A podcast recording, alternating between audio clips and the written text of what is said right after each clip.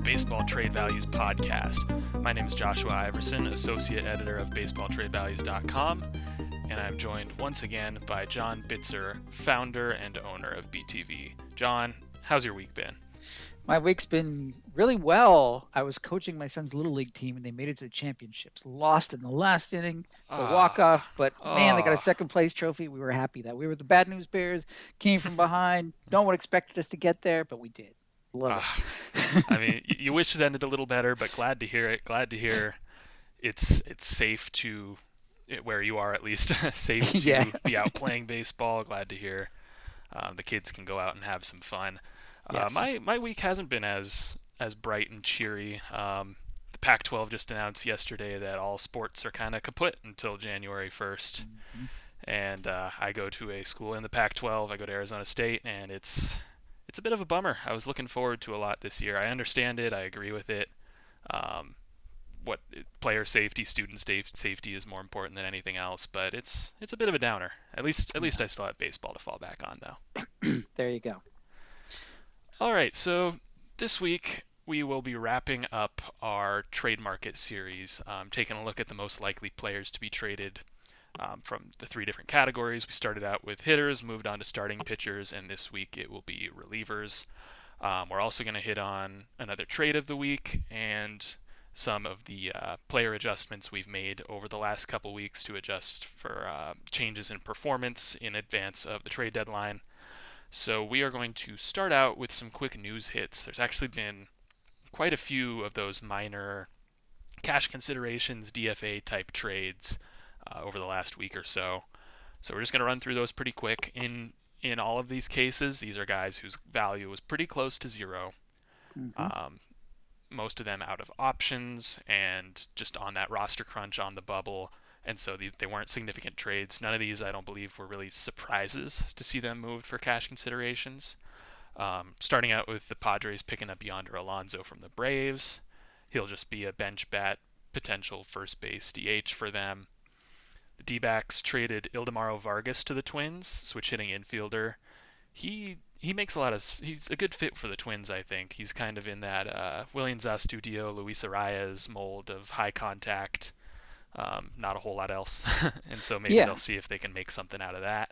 But you're right. There's a little bit of something there. We had him at 0.7. Mhm. Um, he hit well in the minors, has not hit well in the majors. Um, people can argue small sample size, but after a while, the small sample size year after year becomes a larger sample size, and you Yeah. think, eh, may not be that much there. And he was out of options, as you Yeah, as you were and- saying. So yeah, there's not much you can do there. small sample size and everything. If if the team that's that knows him best is determined that he doesn't he doesn't warrant enough playing time to get more than that small sample size, that can also be a little bit telling. Exactly. That, that's a bit of what we're seeing in Oakland with Franklin Barreto. That's right. All right, then we have the Giants acquiring Luis Basabe, which I think out of these was probably the most surprising. Um, legitimate prospect. He's he's lost some shine in recent years due to due to some injuries and a little bit of un- underperformance, but he's still a real prospect, and it makes sense for the Giants to be adding a player like that. I think so. I think it's a smart move for Farhan uh, Zaidi, the GM of uh, San Francisco. Uh, we had him at 1.1, so there was some value there. So we weren't surprised to see him get traded after he was DFA'd. Uh, Mhm. What happened was the White Sox um, felt the need to add him to their 40-man roster last year to protect him from the Rule 5, but he wasn't ready. And when they had a roster crunch this year, you know, he was a victim of that. So it was more of that situation rather than, you know, his own. Now, granted, his stock has dropped. Yeah. So there was, you know, he's, he's down to 1.1 in our model, but uh, there's still a little something there. He's got some tools. Definitely. Um, then we have the Reds picking up Mark Payton from the A's, which is a little bit, little funny. It's a little reminiscent of some of the Adam Rosales shuffling from about six or seven years back. Yeah. Uh, the they, the Reds picked up Payton from the A's in the Rule 5 draft back in the winter. Back that feels like it was six years ago, but it was only about eight months, nine months ago. Um, picked him up then, and then after that they proceeded to add Shogo Akiyama. They added Nick Castellanos, and the outfield was just too crowded.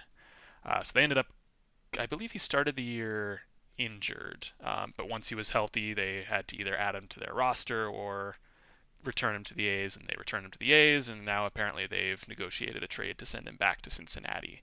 Um, he's he's a bit of a career minor league type.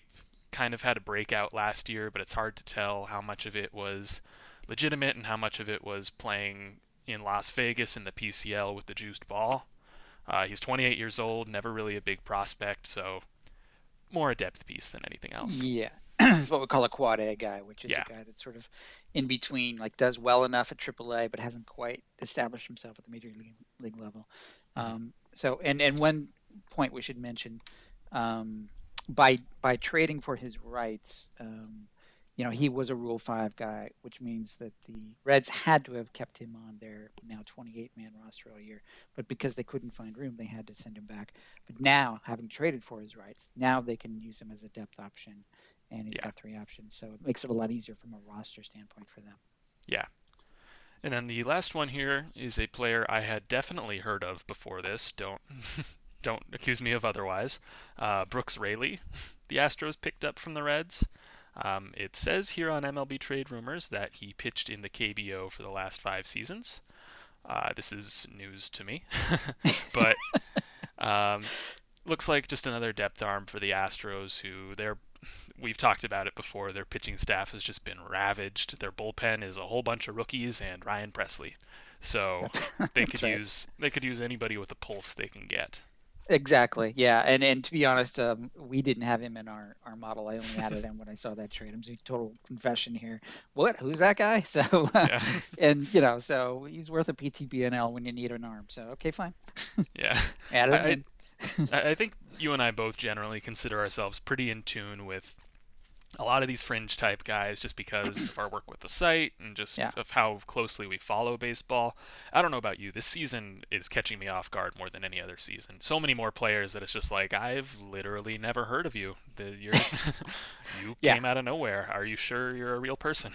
That's true. There are guys that like hadn't pitched since 2013. You're like, what? you know, he wasn't on our radar for good reason. You know, so Mhm. we had to add him back in.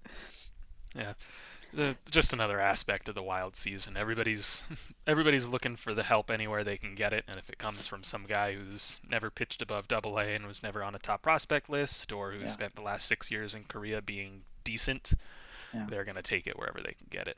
Right.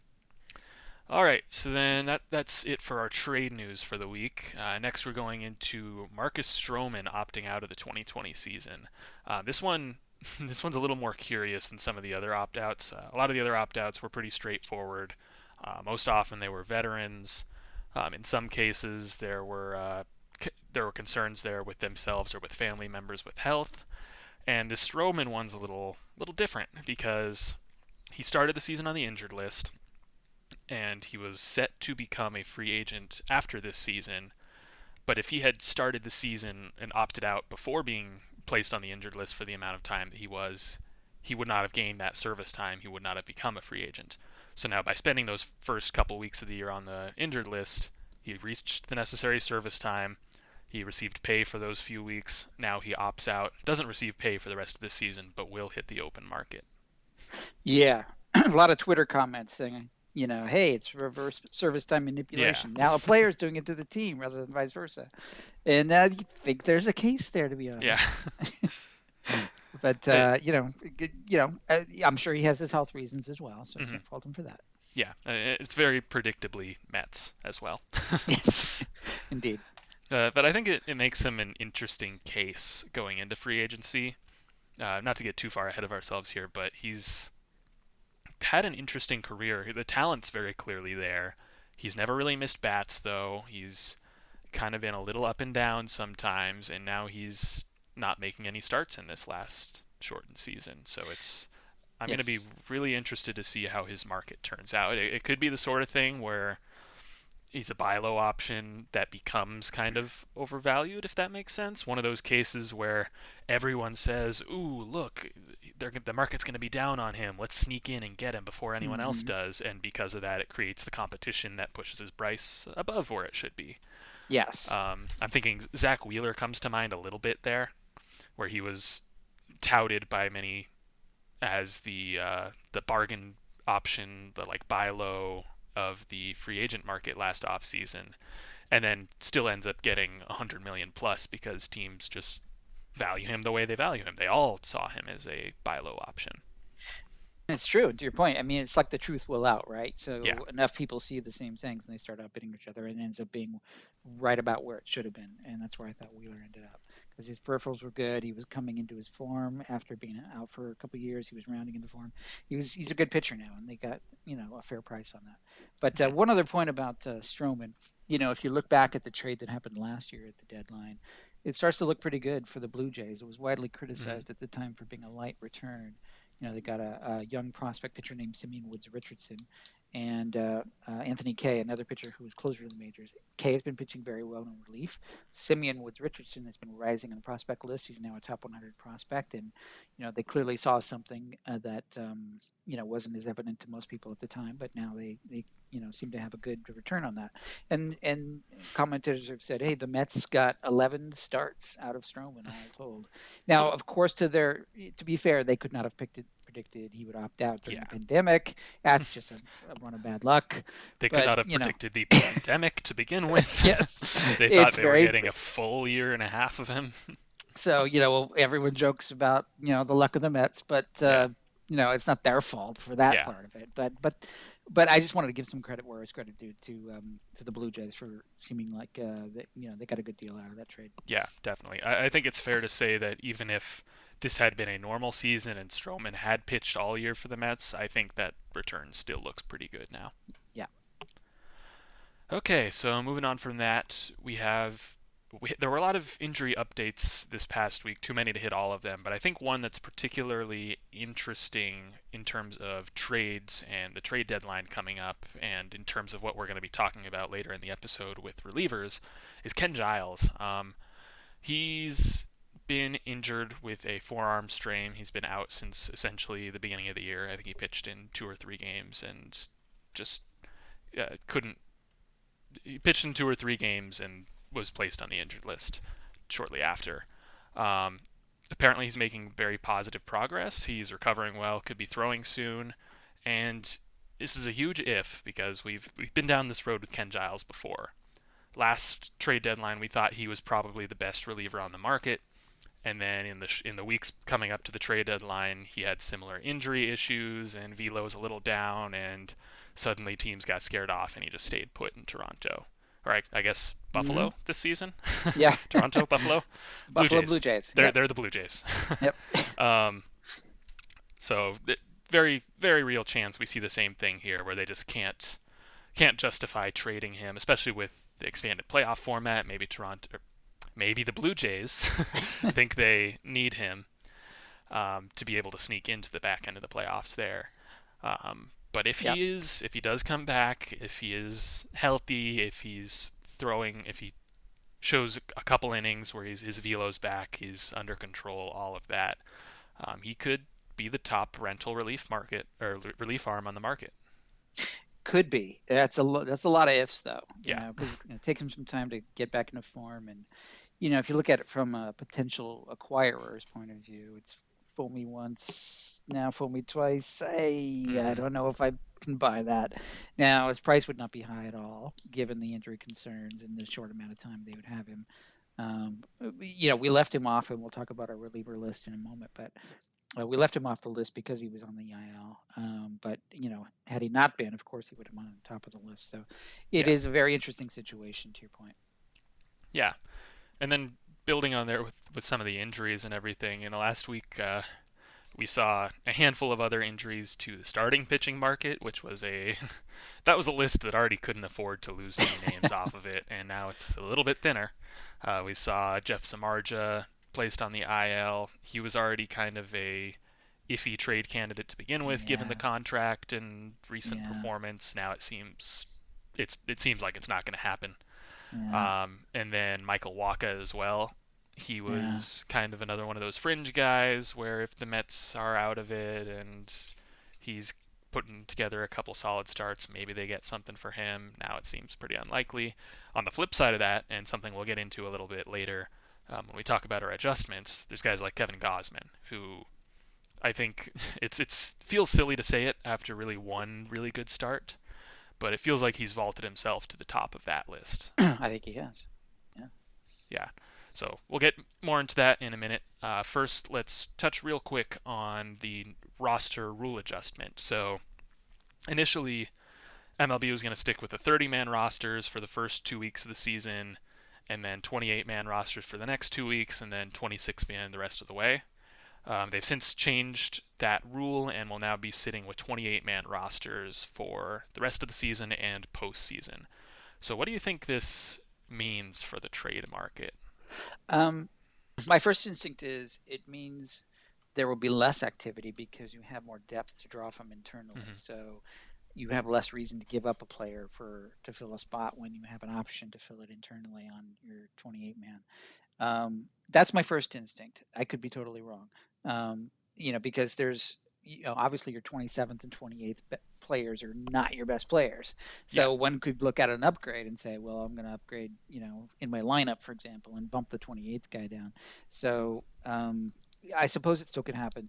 Um, but you know, it's you know, with with so many, with 16 teams qualifying for the playoffs this year, and so many, um, it's you know, it's it strikes me as there's probably not going to be as much activity in general, um, and also with the uncertainty with the pandemic and you know the short time frame. I'm just not sold that um, you know the trade market will be used to fill spots when you can fill spots internally. Mm-hmm. Um, I think I think you have some good points there. I, we could see some um, some increase in trade activity though on that lower end there, on a, guy like Billy Hamilton who was traded. Um, I guess that was just outside of the that was two weeks yeah. two weeks ago I believe yeah. he was traded to the Mets. Yep. Um, but guys like him, those pinch runner types, uh, Billy yep. Hamilton, Terrence Gore, mm-hmm. with a 28 man roster, there's more room for them. Uh, there's more room to stash a third veteran catcher if you want to. Um, mm-hmm. That to stash a, a, live relief arm that hasn't really done much, but you want to give him a shot. I, so I think on the back end there, there might be an increase in activity. So yeah. maybe more of these kind of fringe trades that we've seen over the last week, two weeks. But I think you're right that it might have a negative effect on the uh, upper end of the market on the bigger names. We'll see. Yeah, definitely. Yeah, it's a hard one and, to call. Mm-hmm. And I do want to add in my kind of uh, my bi-weekly, I guess, update on how I feel about the league's chances of actually getting through a season. I do think it's curved a bit toward positive. Um, a bit more optimistic than I was the last time. Part of that is their discussions for a playoff bubble. I think the fact that they're entertaining that idea just yeah. kind of made me realize like okay they're pretty serious about getting this through the playoffs which makes sense that's where their big money is um, but if they're pretty serious about getting us through the playoffs and they're going to take precautions necessary make adjustments that they need to maybe that adds a little bit of certainty in the team's eyes and makes them a little bit more comfortable adding a piece with the knowledge that the playoffs are a little bit more likely to happen. I don't know. That, that might be a little bit of a stretch to say that. Yeah, I'm feeling I'm feeling optimistic as well. Um, you mentioned one word, which is the key, which is money. You know, yeah. the owners have always looked at the playoffs as their opportunity to, you know, minimize the damage of the revenue losses this season. Like, well, at least we can have the playoffs on TV, and everybody can watch those. So, you know, and you know they don't have to play the player players out of their players out of their own pocket. The league mm-hmm. plays the players in the playoffs. So it's a it's a win-win from an owner's point of view. So I think they're gonna try to do everything they can to get there, and I think that's why you're seeing like Marlins go down, yeah, we can still play. Cards go down, yeah, we can still play. We're gonna get yeah. there. So you know, um, you know, and even like the cases of the two Indians pitchers who uh, went out on the town, and you know, their team, you know, showed no hesitation in putting mm-hmm. them on the restricted list. You know, they're taking it seriously too because they want to get through the season too and not have a, another problem like the Cardinals or Marlins did. So, and, and you see a lot of players now thinking that too, and and you know, wearing more masks and taking it seriously. So, I think the trend is going positive for all those reasons yeah, uh, what's tricky here is that it could take us a week to see if there are any uh, any negative consequences of the Indian situation, of the A's Astros brawl. Mm-hmm. Uh, it could take us some time to actually see if there are negative consequences there. If the if there's another outbreak, if another team gets partially shut down, um, and there's the it's easy for me to be optimistic when I'm not a Cardinals fan. I haven't had to sit around waiting for my team to not play for the last Yeah. two weeks, and Yeah, I don't know. Nobody knows how they're going to make up those games. So Yeah, and then also the players are gotten cold, you know, so they have Yep. to kind of ramp back up again. That's going to be Yeah. interesting to see. So it's uh, it's very cautious optimism, and I acknowledge that it's coming from a place of, I guess, privilege, of watching, uh, being on the West Coast and watching teams that haven't had any significant delays or outbreaks. But I guess, uh, as as always this year, we'll just have to wait and see. Yeah, but I, I just want to tip my hat to the Marlins though. They uh, Mhm. they, they were out for a while, and all of a sudden they came back as hot as any. T- like, what the heck happened there? You know, they had to fill out their roster, and yet they went like eight and one in their first nine games. That was funny.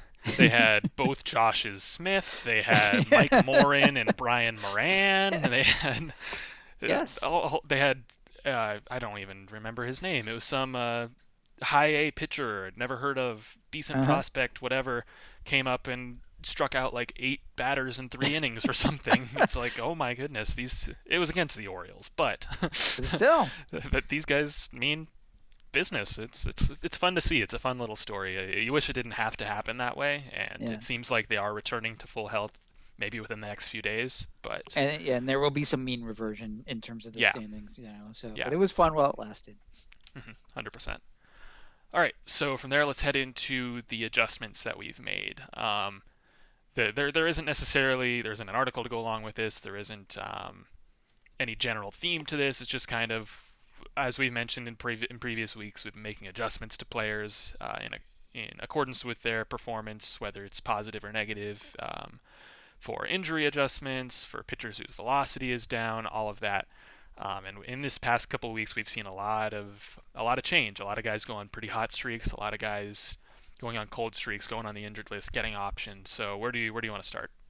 So, um, first of all, um, you know, we typically, if this were a normal year, we would wait for the small sample sizes to come become more significant. So, if we had Mhm. started in late March, you know, we wouldn't be playing around with some of the numbers in April. We'd wait till at least May, probably late May, and in early June, we'd really start to have more of a bigger sample size to work with. And we'd also know that there was sort of a long season to work with, so we'd, you know, be cautious. This is a weird year, obviously, and you see teams making decisions on small sample size. So we're taking the same approach. Now we're being very cautious and not like going crazy with, whoa, this guy's hot, so let's put him way up there, and this guy's cold, down. You know, we're we're being Yeah. very moderate and you know, and looking at all the track record and everything. But we also felt the need to kind of to align with what front offices are doing because they have to make decisions. The trade deadline is coming up, and they've got roster issues here and there, as we've seen. So they have to make decisions on small sample sizes. So these have become more significant, and so we're we're making updates pretty much daily now as a result, as we can see them. We wouldn't normally do that, like I said, in a, in a regular season that, that was longer, but we feel the need to do that cautiously this time. And um, and so and also we're looking at sort of the the edge cases, like this guy, you know, he's got an OPS over a thousand or under 500 you know Mhm. those are you know or pitchers where you know their numbers on the extreme case you know you, you know or or really relative to expectations they're way down you've got guys with negative war after three weeks you're thinking okay that's something you know so things like that that really jump out us is, is where we're making the adjustments Yeah. And, to your point about small sample sizes, as far as the context of this season goes, I don't think there is a small sample size. I think yeah a single game can have such an impact on your full season stats just because Yeah. of the nature of the season. And then you you look over to Colorado and Charlie Blackmon entered today hitting 500. it's it's absurd. And at the time of recording, he is 0 for 3, dropping his average down to a paltry 479. But I mean, the, what do you do with that? What do you do with that information? Do you just say, "Up, it's just a little, a little hot streak, we- nothing we yeah, can say no, about up- it," or do you? no, we upgraded him. We look at Yes, his peripheral exactly. to kind of confirm it. And then we, you know, our model is based on projections. And so is he outperforming his projections so far? Yes, he is. So by Mhm. how much? We estimate by how much? 10%, 20%? You know, and is that sustainable? We don't want to go too far out because there's going to be some regression to the mean. So, Mhm. um, but but we we are acknowledging that. So he's a case that uh, that we upgraded as well. yeah, I uh, I'll try to find the tweet. I don't remember who it's from. I'll try to find it and link to it in the show notes. But um, I saw that if you take all of Colorado's 40, so they have they have 43 games remaining this season, counting the game that they're playing right now. And if you took all of their 43 game stretches from 2019, um, just looking at how Blackmon performed in those 43 game stretches, in I believe about 24% of them, he finishes the season with a batting average over 400. yeah. So wow. that's that, and then and that's just Charlie Blackmon. That's a guy that we know. That's a guy that like if you squinted in a normal year, you wouldn't be too shocked if he hit 400. He's a good contact hitter. He's got some power. He's playing in Coors. Yep. Then you go to San Francisco. yep. And you come across a guy named Donovan Solano, who yep. none of us had put any thought toward, and he's who the heck is he? nuts. Yeah. He's a 32-year-old journeyman. Brother, I believe, of Jhonatan Solano, former Marlins catcher, who was similarly, uh, not to be rude, but irrelevant. um, and he's out here hitting over 400. I'm pretty sure. It's it's it's bonkers, and there's only it, there's only so much we can do to account for this small sample size to the point where it's okay. Teams are probably going to consider this at least somewhat of a factor if they are trying to trade for him. If yeah, I mean, if a team tries to trade for Solano, the Giants aren't going to be, oh sure, he's just a fringe like career journeyman. They're going to go, no, he's hitting 460. He's sure. and the, and the counter to that is yeah, but he's never done it before, and he's right. a journeyman. I mean, he had a, he had a little bit more of an uptick last year, but but that was, but you know, you know, he's a 32 year old German. Come on, so so he's not going to be a, huge price. But yes, to your point, teams trading at the deadline for him will be looking for help in the last month, maybe in the playoffs as well. And if he's hot, you just go with the hot hand. Maybe you know the, you got to pay a little bit for that. So we've upgraded him accordingly with like, okay, you know, he's still mm-hmm. in the single digits because of his track record, but he's yeah, he's he's getting up there. You, you know, I pulled 460 out of no out of midair, but uh, He's hitting 458. this is ridiculous. yeah. Now it should be said, um, and Josh, you were making the point as we were chatting earlier that the um, the offense is generally down this year, mm-hmm. and you know one theory to that is that um, early in a season, you know, pitchers tend to be ahead of the hitters because the hitters have to adjust their timing. It takes them a while. You know, pitchers have a little bit more control of the game. So if guys are bucking that trend, if hitters are really, you know, uh, outperforming the norm, we pay attention, and vice versa. If a pitcher is out underperforming the norm, that gets our attention as well. Yeah, definitely. Um, a couple of pitchers in that mold. Uh, Sean Newcomb was just optioned. He's he's a guy that just hasn't put it together recently, and he's kind of lost a lot of his prospect sheen. Um, so there's him. There's Sean Manaea in Oakland, who's been having velocity issues, stamina issues. He's getting battered around here. There's, uh, I think, the most concerning out of all of these, Madison Bumgarner, and that kind of th- that's one of those cases, him and Blackmon, that kind of show like we're not we're not just looking at. Uh, we were definitely placing more focus and probably more keen to adjust some of these fringe types, uh, some of the less proven guys where it's like, okay, maybe this is a, a legitimate trend. Maybe it's more likely to be legitimate than a guy who's established and we already know who he is. But in a case like Bumgarner, when he's lucky to hit 88 with his fastball and he just got placed on the injured list, he can't get anybody out. It shows a it's part of a trend. His velo was down last year as well. Yep. Um, so he's there's a ton of concern there for the D-backs and his trade value accordingly yeah. takes a hit. I think that the according to our model, the D-backs overpaid for him anyway before yeah. this happened. You know, it was already he was already in decline, and um, we were a little surprised. Yes, I get that if they'd made the playoffs, he might have been a horse that they could ride. You know, maybe so. Okay, he's had that going for him, but that was you know a long time ago, and he's not the same pitcher anymore, unfortunately. So it's only made matters worse, and now his contract is really looking underwater.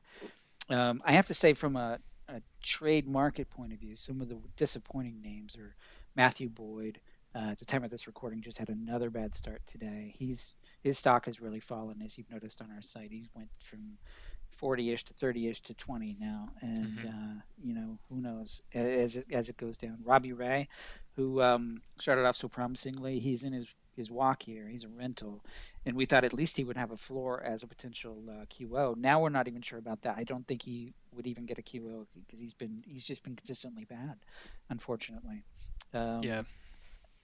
Joe Musgrove, who's not a rental, solid number three-ish starter, has just gone on the IL, and that's a concern. He probably, you know, they would have taken a lot of offers for him because he kind of stood out as a quality pitcher in a rather thin market. So, um, you know, there's there's what we thought were, you know, starters who would have been moved um, because of their quality reputations are falling by the wayside right and left.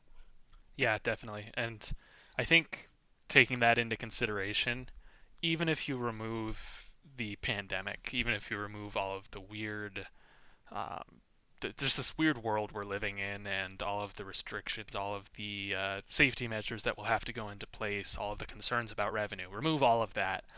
I think this still would have been a very low activity trade deadline just because you, you look around the league at all the names and everyone's either too good and too important to their team, or just hurt or yeah. just bad. like, yeah.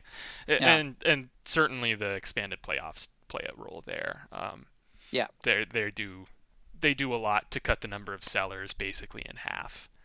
Yes, but. It's... But even even on teams that are clear sellers like the Pirates, you know, there's nothing mm-hmm. to sell. I mean, Musgrove is hurt. Josh Bell's not hitting. Adam Frazier's not hitting. These guys mm-hmm. have been downgraded as well. Yeah, there's you know they want to rebuild and they want to take advantage of a trade deadline to get some prospects, but there's nothing to sell. Right. So so I think at the beginning of this, a lot of people were saying and thinking that this is horrible for these win now teams. Um, this is horrible for the Dodgers. Um, before they extended Mookie, saying, "Oh, you're only going to get 60 games of him now. You gave up so much for him, and he's going to walk in free agency, and the season doesn't really matter anyway." And all of that, that it was that this season as a whole was going to be really bad for the contenders. But I think what we're seeing now is that it's also pretty bad for sellers. It, it, it sucks for everyone. It's yeah. bad for the sellers. Yes, their their future is under control. Their top prospects, for the most part, aren't gaining service time this year. Um, it's kind of just putting everything on pause for a season. But not only is development a lot more difficult this season, but also if the trade market is slower, if teams are less willing to trade prospects for players, then what do you do with your trade chips? You, you just kind of get have to watch them expire in front of you. You could. Um, but let's flip it around and, and, and take the optimistic side. Um, there are so many teams hurting for starting pitching. Any sort of mm-hmm. you know visible evidence of a good starting pitcher is going to get attention. And the name that's sort of vaulted to the top of the rather short list is Kevin Gausman of the Giants. Yeah. mentioned he had a great start uh, at the time of this recording. That was a few days ago. But you know he's he's been a solid pitcher for the most part his career and he's you know he's a rental so you'd be getting him for a month plus the playoffs. And you know he'd fill out you know a number three slot in a rotation. Mm. you know he's going to get some offers and the giants are like okay there's a guy we can move. Yeah it's i think this it's it's maybe a little bit difficult to predict this this deadline this far out which is which seems silly to say because we're only two and a half weeks out. Yeah. But it maybe seems a little silly to predict it this far out because even even in regular seasons, last year we saw the Drew Pomeranz trade, which was essentially a trade facilitated by like three relief appearances from Pomeranz, where where the Brewers decided, all right, that's enough for us. He looks really good. We're taking him, and we're going to give you a very solid prospect for him. So, if that's how it was in a normal season, we could legitimately see trades being consummated over a single start or one or two relief outings or a couple games for a hitter. It's there's yeah. going to be a lot of variance, and pe- teams are going to be reaching for whatever snippet of potential they can find. That's right, and you know another name would be Dylan Bundy if the Angels fell right, out yeah. of it and they wanted to take advantage of it. He's his trade value has really leaped up. We have him at uh, 18 now, you know, and it mm-hmm. was down eight or nine or 10, you know, at the start of the season. So he's really climbing, and he keeps pitching this well. He's going to keep keep climbing, frankly. Uh, even yeah. if you know, because playoff teams will be looking at him. You can imagine uh, the Astros or the Yankees or a team that's really going for it. You know, wanting to the A's wanting to go for a, a you know a guy who's really hot like that. That could he could move. Yeah, definitely. So we're going to keep our eyes peeled on that. We're going to keep our eyes peeled on player performance over the coming weeks. We'll have some uh, more universal adjustments coming in the coming weeks, um, where we'll go through and take a look at everybody, adjust them for their projections. But for now, we are continuing to keep right. an eye on the hot streaks and the cold streaks. Right. All right. From there, let's head into our trade of the week. This one's between the Astros and the Rangers from user Mason11, and not sure how I'm feeling about it. Let me let me just get into it and let let you all decide for yourselves how you feel. Um, it would have Joey Gallo, who we have at 48.1 million in median trade value, and Lance Lynn, we have at 18.8, headed to the Astros in exchange for Kyle Tucker, who's at 39.9, and Forrest Whitley, who's at 29.7. Gut reaction here, I don't like this for the Rangers. I had the same gut reaction. It's funny because I don't think they would trade Gallo. I, that's the first thing that threw me. Um, and you know, Lynn, you know, it, yeah, I mean, he's he's their he's their horse right now. Um, you know, and there's some question marks around Tucker and Whitley. Uh, but the value, you know, but there's also tons of upside. And if the Rangers do fall out of contention, which they're borderline-ish right now, um, you could make a case that they should restock with some talent. They don't have a great farm, let's be honest. You know, and these are the two best prospects that the Astros have. From the Astros' point of view, they're trying to, you know, plug a hole in their rotation. Lynn would be a great addition in, from from that standpoint. Uh, they haven't had Yordan Alvarez's bat, so and he may be coming back soon. But Joey Gallo obviously would help them on the offense side, so as well as sort of extend their year because they have a lot of free agents you know, to be at the end of this year. And but Gallo and Lynn have a little bit more control, which is why their prices are high, you know, beyond this year. So it would allow them to kind of extend their run. Um, and they would say, okay, you know, we're just getting rid of Tucker and Whitley, and we'll deal with the consequences later. So, yeah. you know, you can make a case for both sides. Yeah, I think we slept on the Rangers a little bit. We spent a large portion of our podcast episodes to this point kind of dunking on the, the Rockies yep. for being in this weird in between spot and never making any definitive push in either direction and just kind of hoping things worked out. And to their point, they've done a decent job of proving us wrong, so far at least. Uh, 12 and 5 right now. Yeah. Um, but the Rangers are in the same boat, really, and kind of fly under the radar because they're in a pretty competitive AL West, and they made a couple moves that looked big in the offseason with uh, the Corey Kluber trade. They signed Jordan Lyles, Kyle Gibson, but they they got to make a decision soon. And I think I think rebuild is the right decision for them. When you have the A's, Astros, and Angels all pushing in their chips right now, maybe you maybe it's time for the Rangers to hang back a little bit, bide their time for when the West opens up a little bit more. Yeah. But if they are going to rebuild, I'm not sure this is the way they should do it. I'm not sure I'm not sure Forrest Whitley is very tradable right now. Um, there's no denying the value there.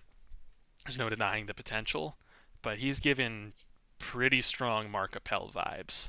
It's there's legitimate reason for concern there between the injuries and the performance and some of the makeup questions. But he's um, six seven and he's got a great arm. and for some team, that will be enough. For the yeah. Phillies, that was enough with Mark Appel. Not, yeah. not suggesting Appel had makeup issues or anything like that. Um, but for for the Phillies, the live arm was enough to look past the concerns, and sometimes that'll work out, sometimes it won't. Um, but I'm not sure. It's unfortunate for the Astros. He's probably their, their most tradable piece since Tucker um, they I, they seem like they like him. He figures, unless they bring back a controllable outfielder like Gallo, he figures to be one of their starting outfielders next season. Mm-hmm. Um, since they lose Brantley, Reddick, and Springer to free agency. Mm-hmm. Uh, but I'm I'm not sure they can get a significant deal done with Whitley right now, with the way he is.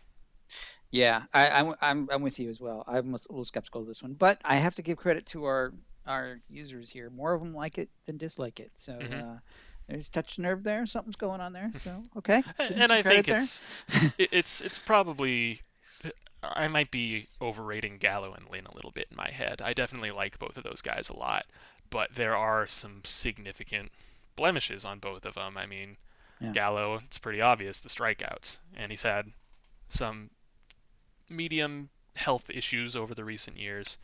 Um, and then with Lance Lynn, he's 33, and this all kind of came out of nowhere. You could really see it disappearing at a moment's notice, and you wouldn't be all that surprised. So it, there's certainly I, I, might be underrating the risk in yeah. those two, but I, I, think I still pretty firmly uh, stand behind this deal, deal being a no for the Rangers.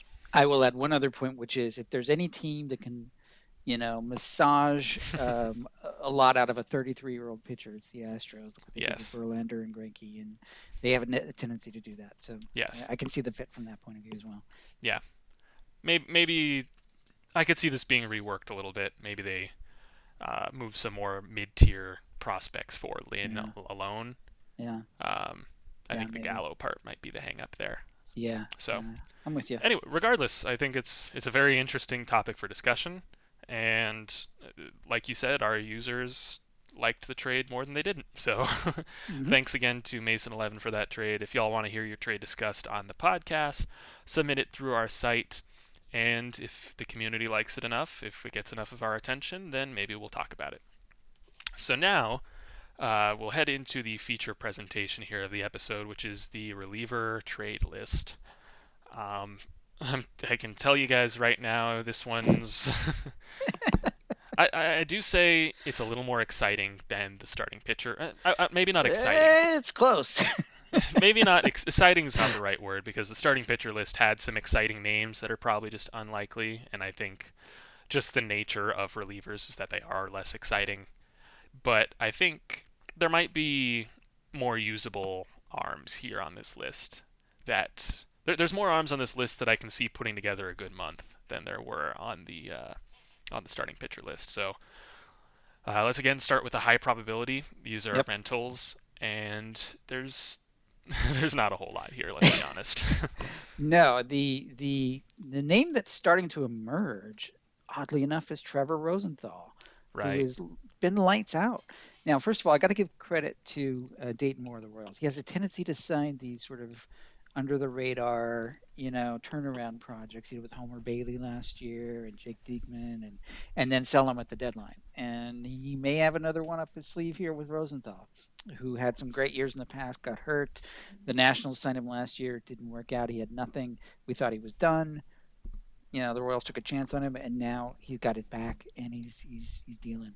So there's going to be a lot of teams interested in, in taking a shot for a month and a half of Trevor Rosenthal. Um, you know, the other one I can see was a little bit more proven is Brandon Workman um, of the Red Sox, since they seem to be punting on this year. Um, those are probably the two standouts. You could also make a case for Ian Kennedy of the Royals, who's in his walk year contract still underwater, but there's something there.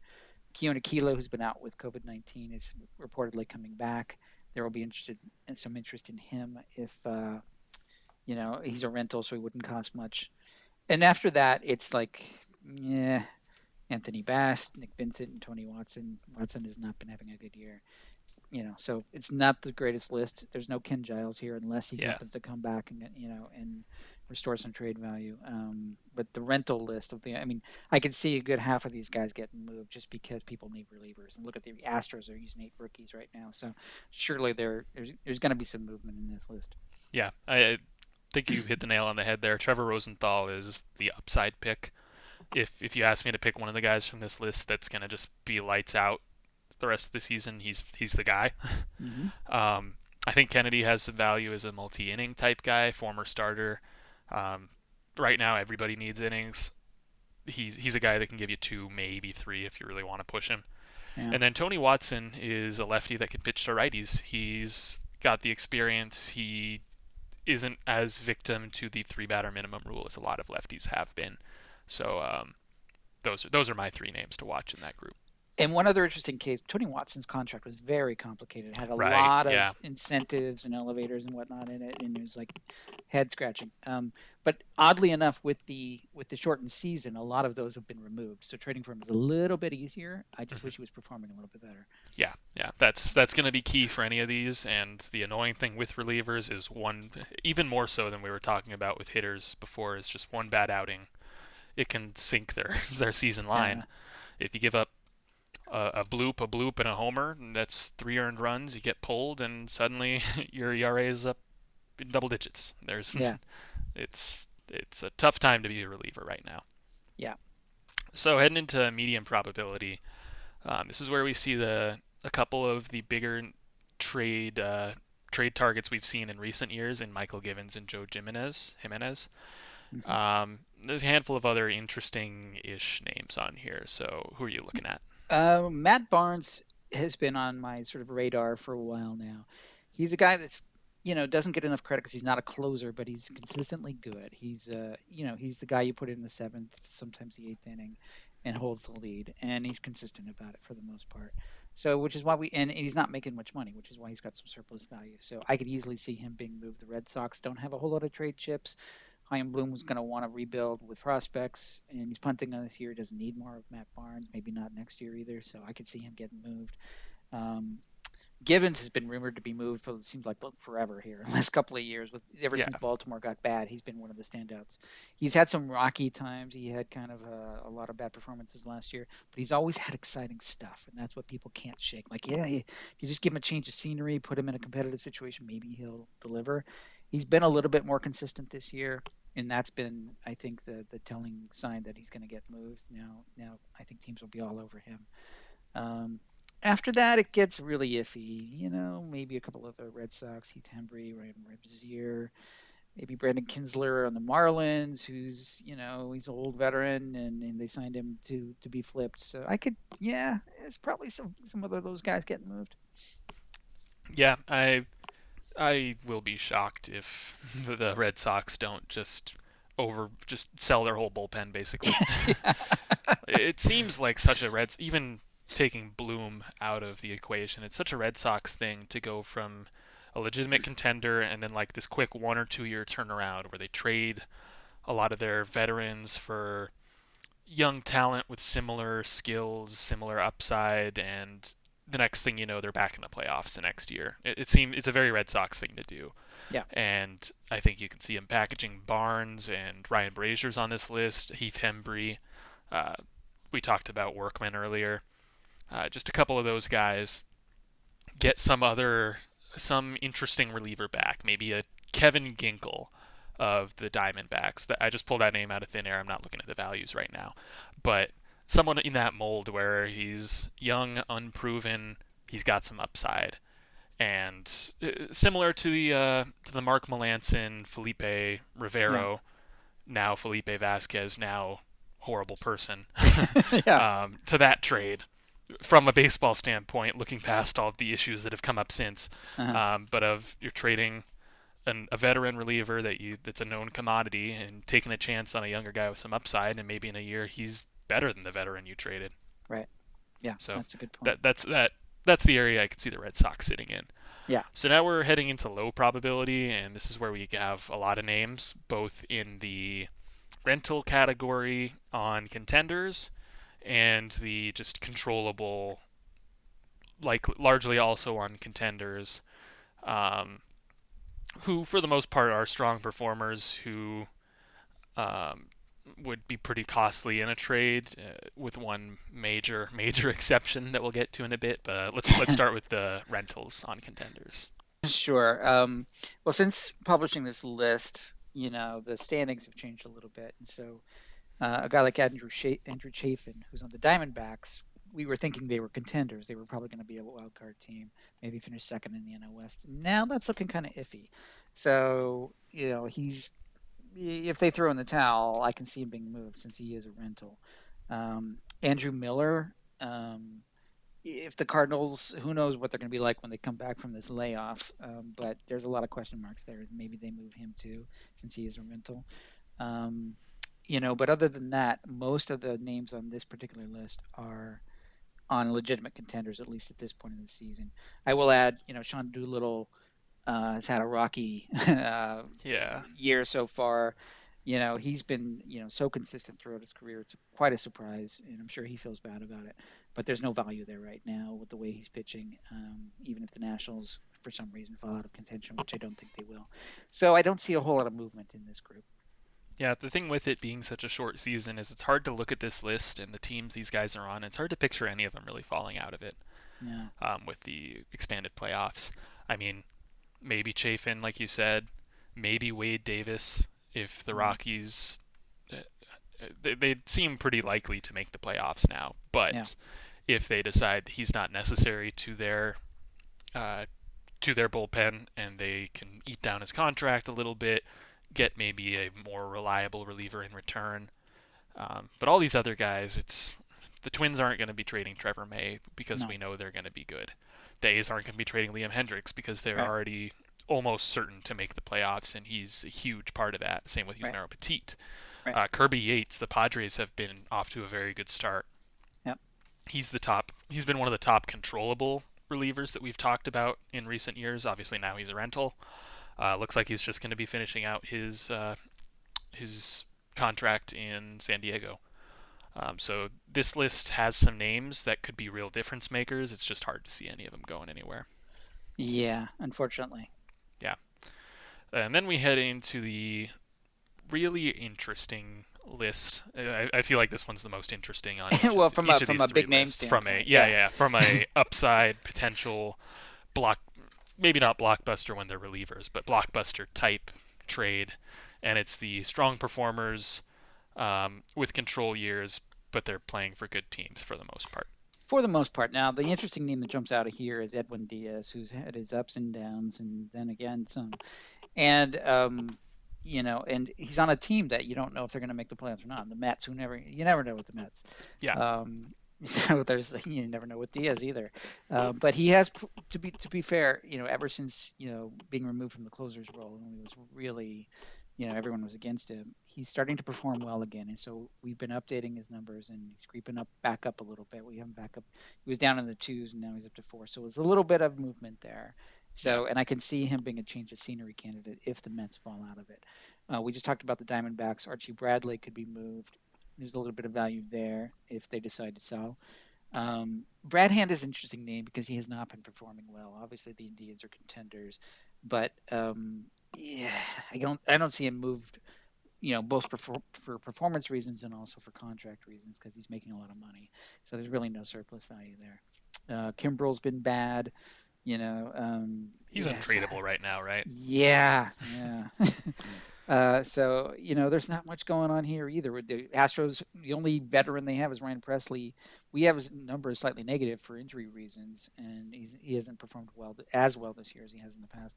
Um, and he has a good, has an expensive contract, so he's a little bit underwater. But they need him desperately. They're not moving him. So Hansel Robles has been a little bit underperforming, and I don't know if the Angels are going to make it or not. Maybe there's something there. He gets moved. I don't know, but it would depend on his performance. So there's a lot of iffy things going on in this list. Yeah, I think this list once again you're looking at the D-backs, you're looking at the Angels. Uh, so Archie Bradley, Hector Rondon, Robles, as you mentioned. Um, I think you can maybe look at the Phillies and Nationals. Yeah. Uh, it's a little they've they've both missed some games, so they've it's a little harder to gauge where they are. Uh, but Hector Neris, Daniel Hudson, maybe those names. Yeah. Um, but like you mentioned, it's just uh, it's, it's, a lot of low probability. That's why it's in the low probability section. Um, Edwin Diaz, I think, he's the most uh, compelling name on this list. He, if a year ago, I think they might pull the trigger on a trade. Right now, I don't know if they can. I think it's it's too bad of a look for them, given yeah, everything they gave up to get him. That a year ago you could trade him and still get some pretty decent value for him, and say, all right, the trade didn't work, but at least we got this prospect worth 15 mil according to our model. Now it's not looking like that. Now it's no. looking like you're getting some odds and ends, some spare pieces. Yeah, and you know, again, I don't want to pick on the Mets, but um, another one that didn't go. You know, that was Brodie Van Wagenen's first big trade, and obviously Yes. does not look good in retrospect at all. Didn't really look Um, great at the time either, It, but no, it didn't.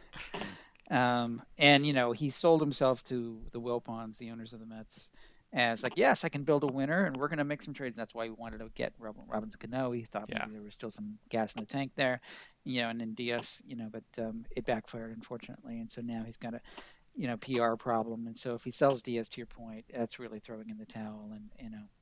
Um, now, a good GM, I'm not necessarily saying he's a bad GM, but you know, uh, one of the things you have to do as a GM is is not think about past, not think about sunk costs, think about the future, deal with reality. Yeah. You know, and if you need to move them, you should move them for whatever you can get. You know, and, and Yeah. if he looks at it that way, I think you should. but I think there there might be a point, and I don't know if this is the point, since he is a bit on the, as you mentioned, he's he's a bit on the upward trend in recent days, weeks. Um, there's a point where you're at where it's just more worth it to your team and to your team's composition to just give him that chance to to cross your fingers, say if he does turn it around for us, that's worth so much more than whatever fringe prospect I could get back for him. So Yeah. maybe it's it's worth it to just ride it out. It could be, and also I will say his his peripherals are are still good. Like his ex woba is still good, and some of Mhm. his other stats are, you know, with he's- with the he's got good caveat that uh, expected stats are a little potentially wonky to That's start true. the year. still got small um, sample sizes. Yeah, it's true. And and I saw there were some concerns about how Hawkeye is tracking some exit velo, things like that. Um, Yeah, yeah, good point. But you know, I will add, you know, there's not really huge name. There's no Josh Hader on this list. Mhm. Obviously, the Brewers are contenders. Um, we know that they were dangling just get a feel for what he would get in the market because they were thinking about it a little bit just to see. But I don't see him being moved, you know, uh, in this environment. Um, even though he is controllable, I think the Brewers need him too much. Um, so there are names like that that I just don't you know we didn't even put on this list for for those reasons. Having said that, you know, there's always a surprise in the Yeah. market every now and then. So I would not be surprised if somebody we didn't have on this list suddenly got moved and we were like, okay, Yeah, Yeah, certainly. So I, I think to summarize all three lists, the position player market's very clearly the deepest. Yeah. And right and- and it feels like the safest just because position players haven't been getting injured at the same rate that pitchers have. Um, which is a general which is how it usually is, but even more so this season. Um, so maybe so that market's safer. Maybe we see the most activity there. I think then second comes this relief market just because of the nature of relievers and how even just anyone on this list, Anthony Bass, he could be a dominant arm for for 25 games down the stretch. Mm. yeah, it could be this It- year's Daniel Hudson. That's Yeah. a similar story. Yeah. So just any one of these names you can pick them and you can squint a little bit and you can see, all right, that guy could make a difference for a contender in his 90th percentile uh, production. Uh, and then there's the starting pitching list, which was already pretty weak. And then, as we mentioned, it's taken some injury hits since since publishing, since discussing. Yeah. Um, which is concerning because all teams need starting pitching. so I wonder if we end up seeing a bit more aggressive bullpenning down the stretch and in the playoffs. Yeah. Yeah, I think so. It's been a trend. Obviously, in the in the playoffs, they've you know starters. It's not unusual if starters to only go one time Mhm. through the order and then they Mhm. bullpen from there. And so, you know, for that reason, I think you know levers are always in demand, especially at the deadline, because you're always going to need arms in the playoffs and you know the stronger bullpen. You saw the A's do it a couple of years ago with Familia and you know and you know they were loading up on bullpens. You saw the Padres in the offseason trying to you know develop a killer bullpen. So you know there will always be demand. I just worry about the supply. There's just not a lot of supply here. Yeah. So there's pretty much our entire trade market preview for this weird little season we have here. Um, uh, what, what do we have to look forward to, John? So uh, we're going to be making some major site updates in terms of valuations, as Josh pointed out. You know, for everybody, we've been doing them on the edge cases, as we've said. You know, and anything that sort of, you know, warrants it. But um, we also need to update, you know, everybody because we're getting to the point where we'll have just enough of a sample size in the next week or two to say, okay, let's do a, a refresh. And also, you know, the with the effect of time and the effect of money that they're owed as that starts to eat away, you know, they're owed less money. And then with 16 teams in the playoffs, you know, they're going to be looking for, you know, that extra sort of bonus month, that October bonus, as we call it. So we have to factor that in, not just for the obvious contenders, but for perhaps some some teams on the bubble as well. So there will be a lot of changes to the valuations coming up in the next week or two, you know, as we do that, and then we'll talk about those changes on the next podcast. Yeah, we'll be back in two weeks to discuss those among the other news, and hopefully we could see uh, one or two real trades here in the coming weeks. Maybe a little optimistic, but I'd I'd like to have something there to to discuss that's a little bit more good. substantial than Yonder Alonso. It'd be yeah, nothing against or, Yonder, uh, but it... or Brooks Raley. Did I remember that name correctly? yeah, it'd be good to have a blockbuster to sink our teeth into, wouldn't it? Yeah, definitely. Yeah. Uh, not not holding my breath, but crossing my fingers. There we go. Right. Okay. All right. So thanks everyone so much for listening. Uh, this has been a blast for us, and like we said, we'll be back in two weeks to discuss more. If you have any questions or concerns, hit us up on Twitter at Baseball Values or send us an email, baseballtradevalues at gmail.com. And yeah, I think we'll see you guys in two weeks. Thanks, John. Thanks, Josh.